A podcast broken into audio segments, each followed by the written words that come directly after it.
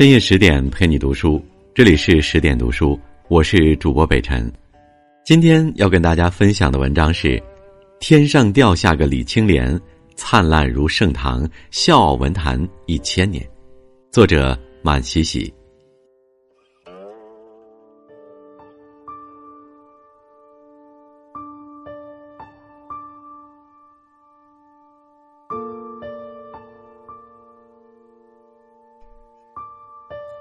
唐长安元年，剑南道青莲乡，李白出世。五年后，武则天驾崩，他开始读书。十五岁，李白在故乡出了名，文章豪采，性格豪爽。和普通少年一样，他对这个世界充满好奇，什么都想要，什么都想知道，却无时无刻不彰显着自己的倔强和叛逆。他聪明，他骄傲。所以他去做他喜欢的任何事，十五好剑术，遍干诸侯；三十成文章，立地倾相。虽长不满七尺，而心雄万夫。练剑习武是为了行侠仗义，赋诗作词是为了抒发胸臆，修道访仙则是为了探寻人生的意义。开元十三年，二十五岁的李白出蜀，仗剑去国，辞亲远游，游遍名山大川，沿路主持公道。传说他曾拜谒宰相，赫然在名帖上留下“海上钓鳌客”的字号。宰相问：“先生临沧海钓巨鳌，以何物为钓线？”李白答。风波忆其情，乾坤纵其志，以红泥为线，明月为钩。宰相又问：“何物为饵？”李白笑道：“以天下无义丈夫为饵。”这样一个讲义气的义气之人，平生最爱就是结交朋友，说他朋友满天下也不为过。对于喜欢的事，他心中也常怀着一股傲气。要和人争个高低。做侠客，剑术一度排名全唐第二，仅次于剑圣裴民。做道士，紫极宫高天师亲授道路，是正统的修行者。做诗人，以汉语为母语的人，没有不知道李白作品的。他这辈子不爱钱，但一生都在追逐权力，也曾无限接近权力，最终还是擦肩而过。活成了自己讨厌的样子。很多人想不通，这样一个疏狂天真的人，为什么热衷于尔虞我诈的官场？人潮人海，总归随波逐流。就算逃离了人群，也很难逃脱人性。我们总觉得他是仙上的谪仙，只有日月山海天地盛世才能与他匹配，连皇帝。都不配让他俯首称臣，大家却忘了，李白也是一个活生生的人。活着的李白有他自己愿意做的事，那就是当大官；死了的李白才是属于我们的实现。天子呼来不上船，自称臣是酒中仙，不过是一厢情愿罢了。许多人年少时无畏，狂奔撞墙，头破血流。长大一点儿，就说服自己与这个世界和解，或许驯服，或许通透，总之会认命，接受人生的无能为力。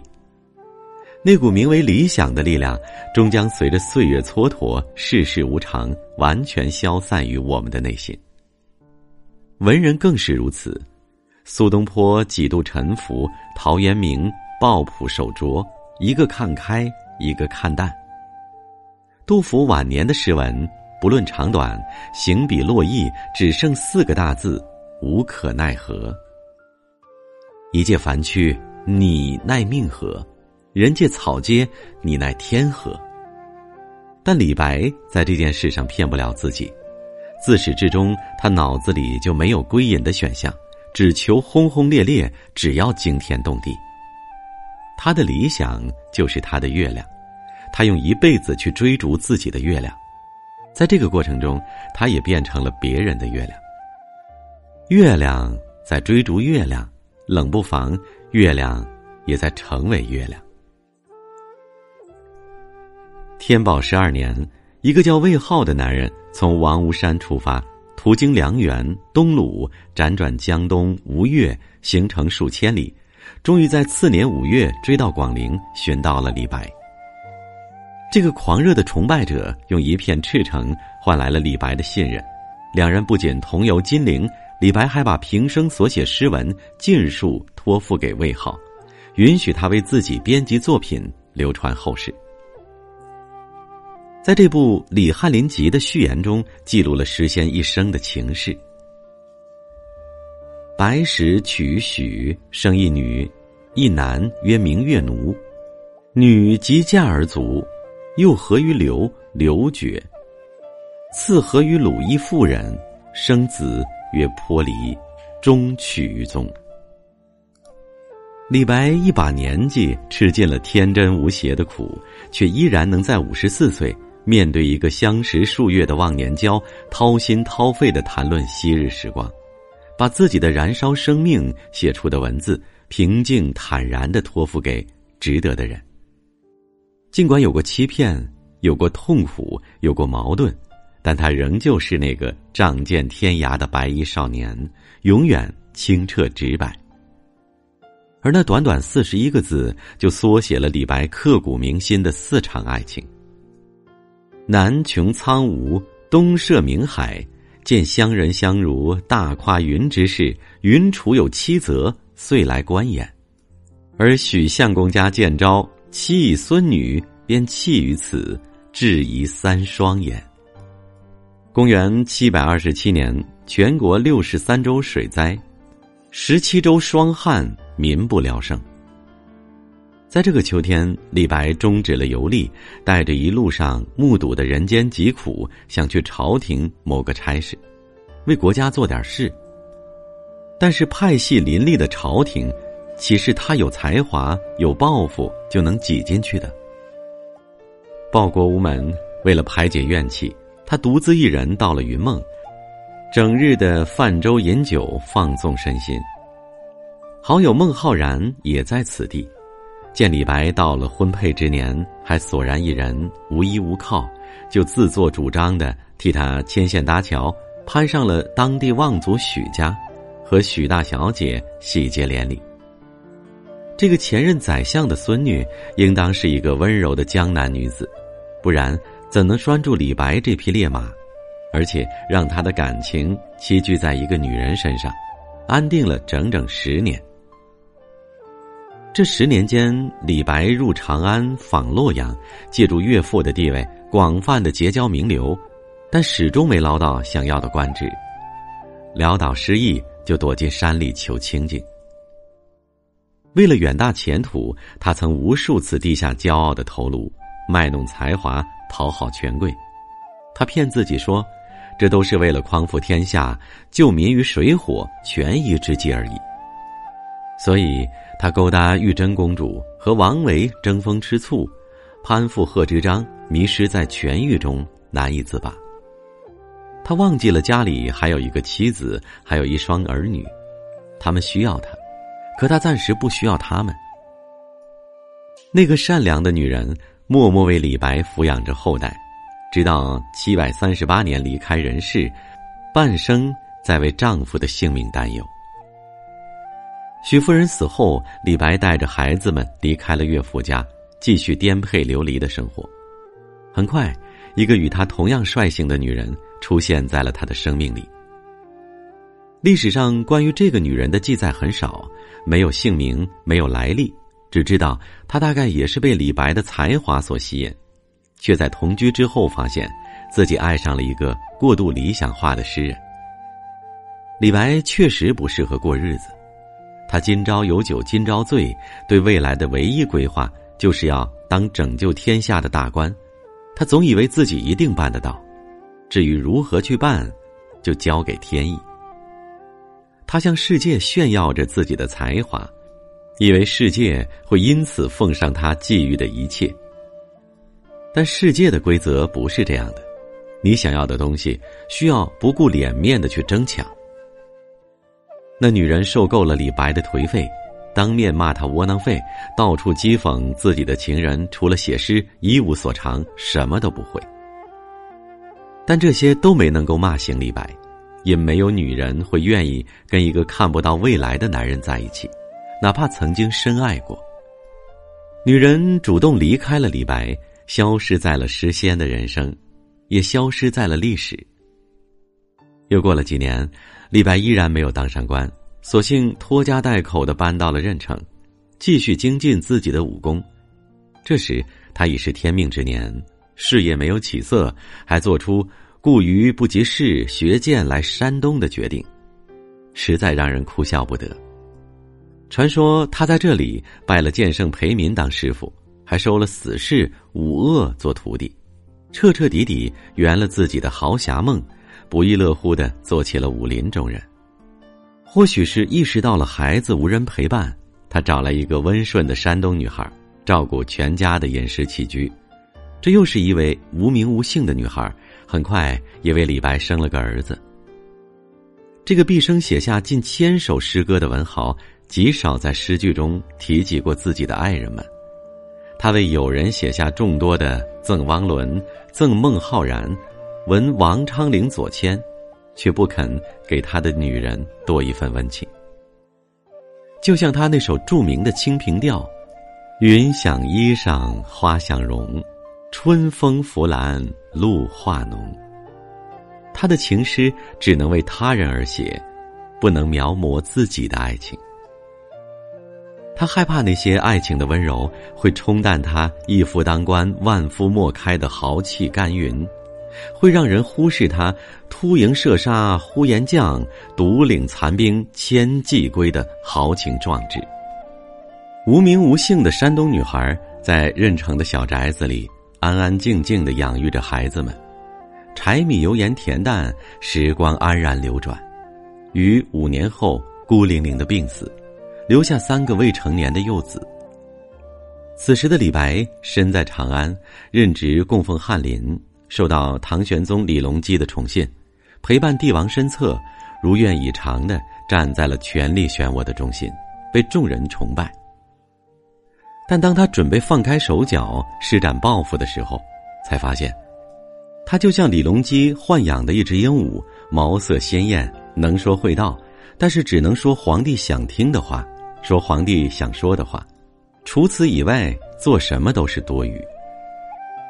这个事实一度让李白陷入崩溃，他疯狂的酗酒，忤逆杨玉环，逼高力士脱靴，羞辱朝廷里金玉其外的官员，嘲笑着他们尸位素餐。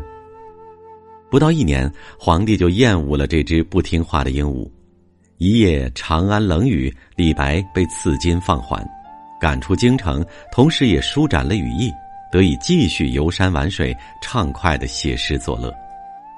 李白又去找老友袁丹丘，在隐居之处石门山，一次酒席间，他写下了千古名篇《将进酒》，之后在九州游荡，正好撞见杜甫，就结伴而行。所谓“安能摧眉折腰事权贵，使我不得开心颜”，不过是憋在心底不可说，只能趁醉发出的怒吼。此时此刻，唯有《将进酒》，杯莫停。那年夏，他人在开封，和杜甫、高适喝大酒，大醉在梁园，抓起毛笔在墙上写了一首新诗，末尾两句照旧胸怀天下：“歌且摇一方远，东山高卧拾起来，欲济苍生未应晚。”李白满脑子都是东山再起，却意外做了东床快婿。当地的一位世家女子看中了诗人的才华，花钱买下了整面墙壁，找到了李白，说要招他做上门女婿。这个女子便是前朝宰相宗楚客的嫡孙女。瘦死的骆驼比马大，大约也还是有些势力的。李白半推半就的顺从了。婚后，他还是随着性子四处寻仙游历，而这种游历的性质也慢慢变了。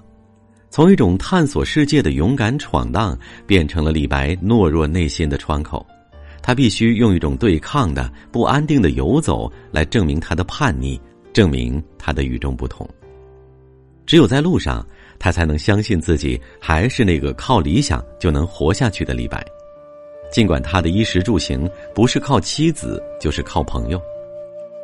他期待自己成为位高权重的人，却不肯放弃个性，不肯接受平庸。所有天才刻在骨子里的恐惧，就是失去天才，泯然众人。七百五十五年，安史之乱爆发，盛世的幻影一朝破灭，地上的生灵们忙着杀戮，忙着逃窜，无一例外，不想变成地下的鬼。皇室西行巡狩，满朝文武各寻出路，投降的投降，隐居的隐居，王维和杜甫都被抓起来圈禁。李白跟着妻子宗室一路南下，停留在金陵，也停留在庐山，那都是他少年时纵马而过的风景。年过五十再次造访，却是为了避难，一切物是人非。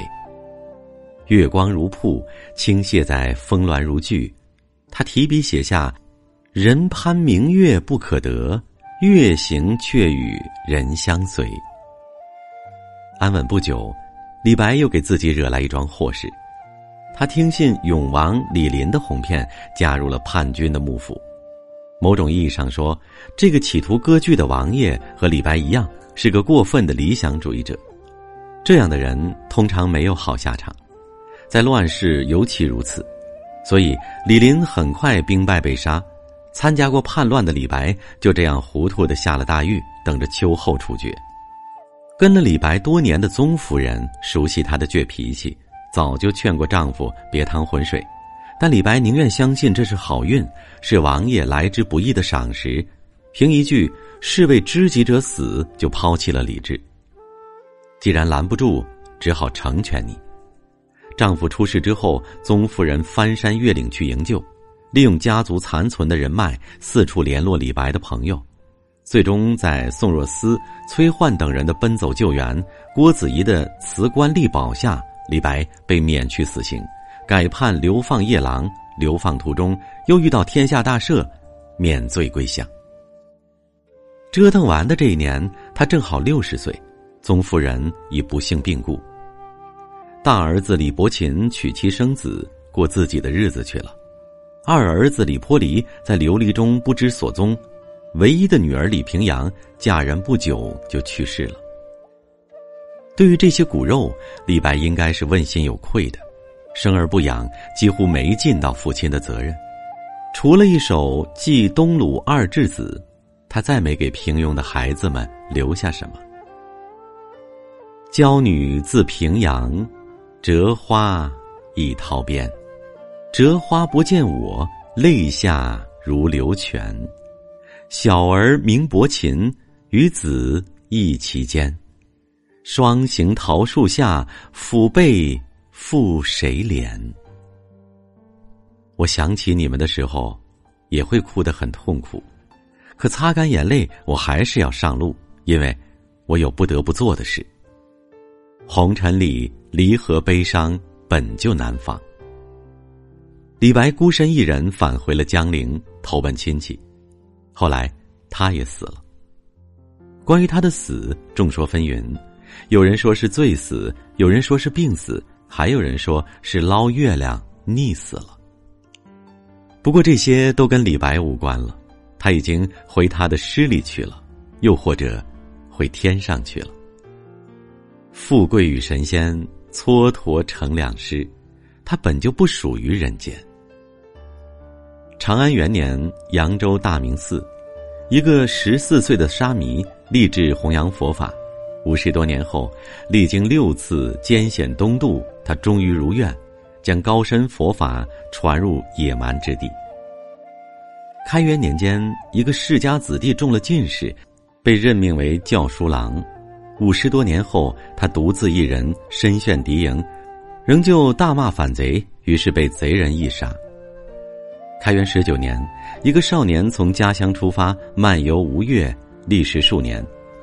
他自幼就有治君尧舜上，再使风俗淳的志向。谁料一生慌乱，片刻不得安息。但他却始终忧国忧民，不敢忘却文人的风骨和使命。第一人法号鉴真，是日本律宗开山祖师；第二人名叫颜真卿，自创颜体，是古往今来唯一能和王羲之齐名的书法家。第三个人就是杜甫，死后与他的前辈李白并肩，一个诗圣，一个诗仙，沉淀为中国文学的两座高峰，万世瞩目。和他们几乎同时，还有草圣张旭、画圣吴道子、剑圣裴民、诗佛王维，他们都是除了李白之外的盛唐，和李白一道扛起了大唐的脊梁。天宝四载。杜甫在齐鲁和李白见了最后一面。杜甫赠李白：“余意东盟客，联军如弟兄，醉眠秋共被，携手日同行。”李白赠杜甫：“秋波落泗水，海色明徂来。飞蓬各自远，且尽手中杯。”从此以后，两人再也没能重逢。杜甫经常梦到李白，但他总疑心那是李白死后特意来托梦告别。每次梦醒都心痛莫名，哪怕李白稍微安分一点，都不会让亲友如此担忧。偏他是那个世间最不安分守己的人，年轻时天南海北的闲逛，一把岁数还被流放到偏远之地。直到某年某月某日夜，玉轮凌空，群星暗淡，月光满照大江，千里波光粼粼。水心旋转的扁舟上，一个裹着白袍的老男人，丢了佩剑，打翻酒杯，跃进水里，身形一抖，像游龙入海，消失不见了。两岸沉默的猿猴忽然开始嚎叫，哀鸣惊醒了百鸟。一时间，鸟鸣和猿啼此起彼伏，沿途虽荒凉无人迹，热闹尤胜人间三分，仿佛是在为谁送行。朝辞白帝彩云间，千里江陵一日还。两岸猿声啼不住，轻舟已过万重山。行到水穷处。坐看云起时，人间多荒唐，不如随他去。七百七十年冬天，家破人亡，漂泊多年的杜甫也死在了一条破船上。李白，你走了八年，我又在人间迎来风雪，似乎比往年都要冷一些。如今我们都满头白发。看白驹过隙，带走我们的青春，也带走了繁荣。好晨光，好风光，错了时光，容不下你，也容不下我。不如就当梦一场，叹息一声，梦醒，仍是盛唐。更多美文，请关注十点读书，也欢迎把我们推荐给你的朋友和家人。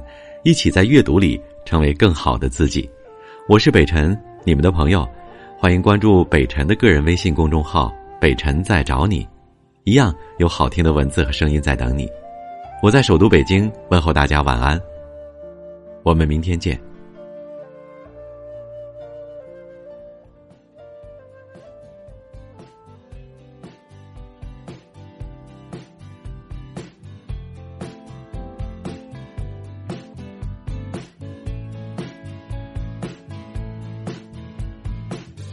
大部分人要我学习去看世俗的眼光，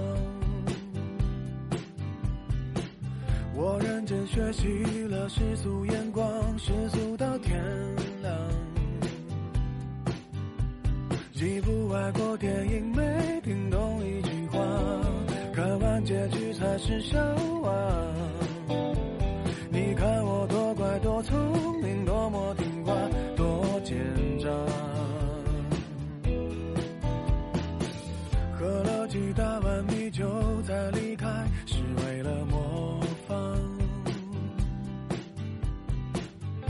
出门不小心涂的那幅是谁的书画？你一天一口一个亲爱的对方，多么不流行的模样，都应该练练书法，再出门闯荡，才会有人热情买账。要是能重来，我要选李白，几百年前做的。坏，没那么多人在。要是能重来，我要选李白，至少我还能写写诗来澎湃，逗逗女孩。要是能重来，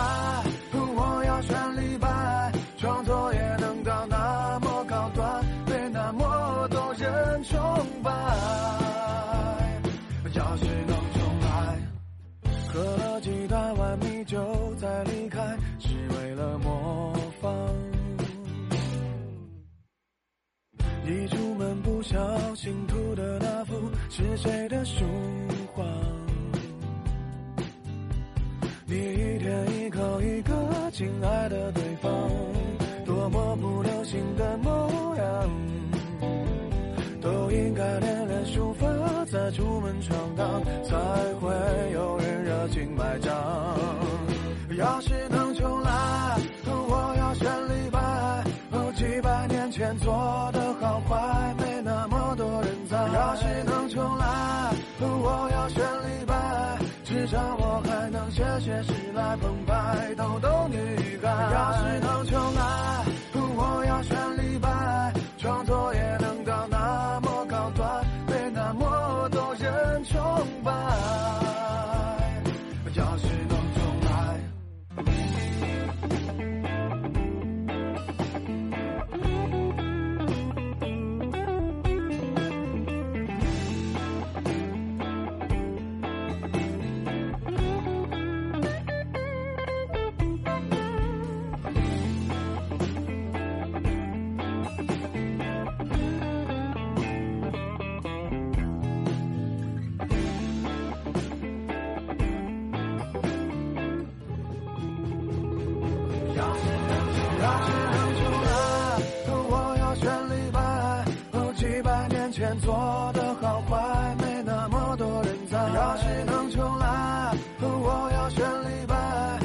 我还能写写诗来澎湃，逗逗女孩。要是能重来，我要选李白，创作也能到那么高端，被那么多人崇拜。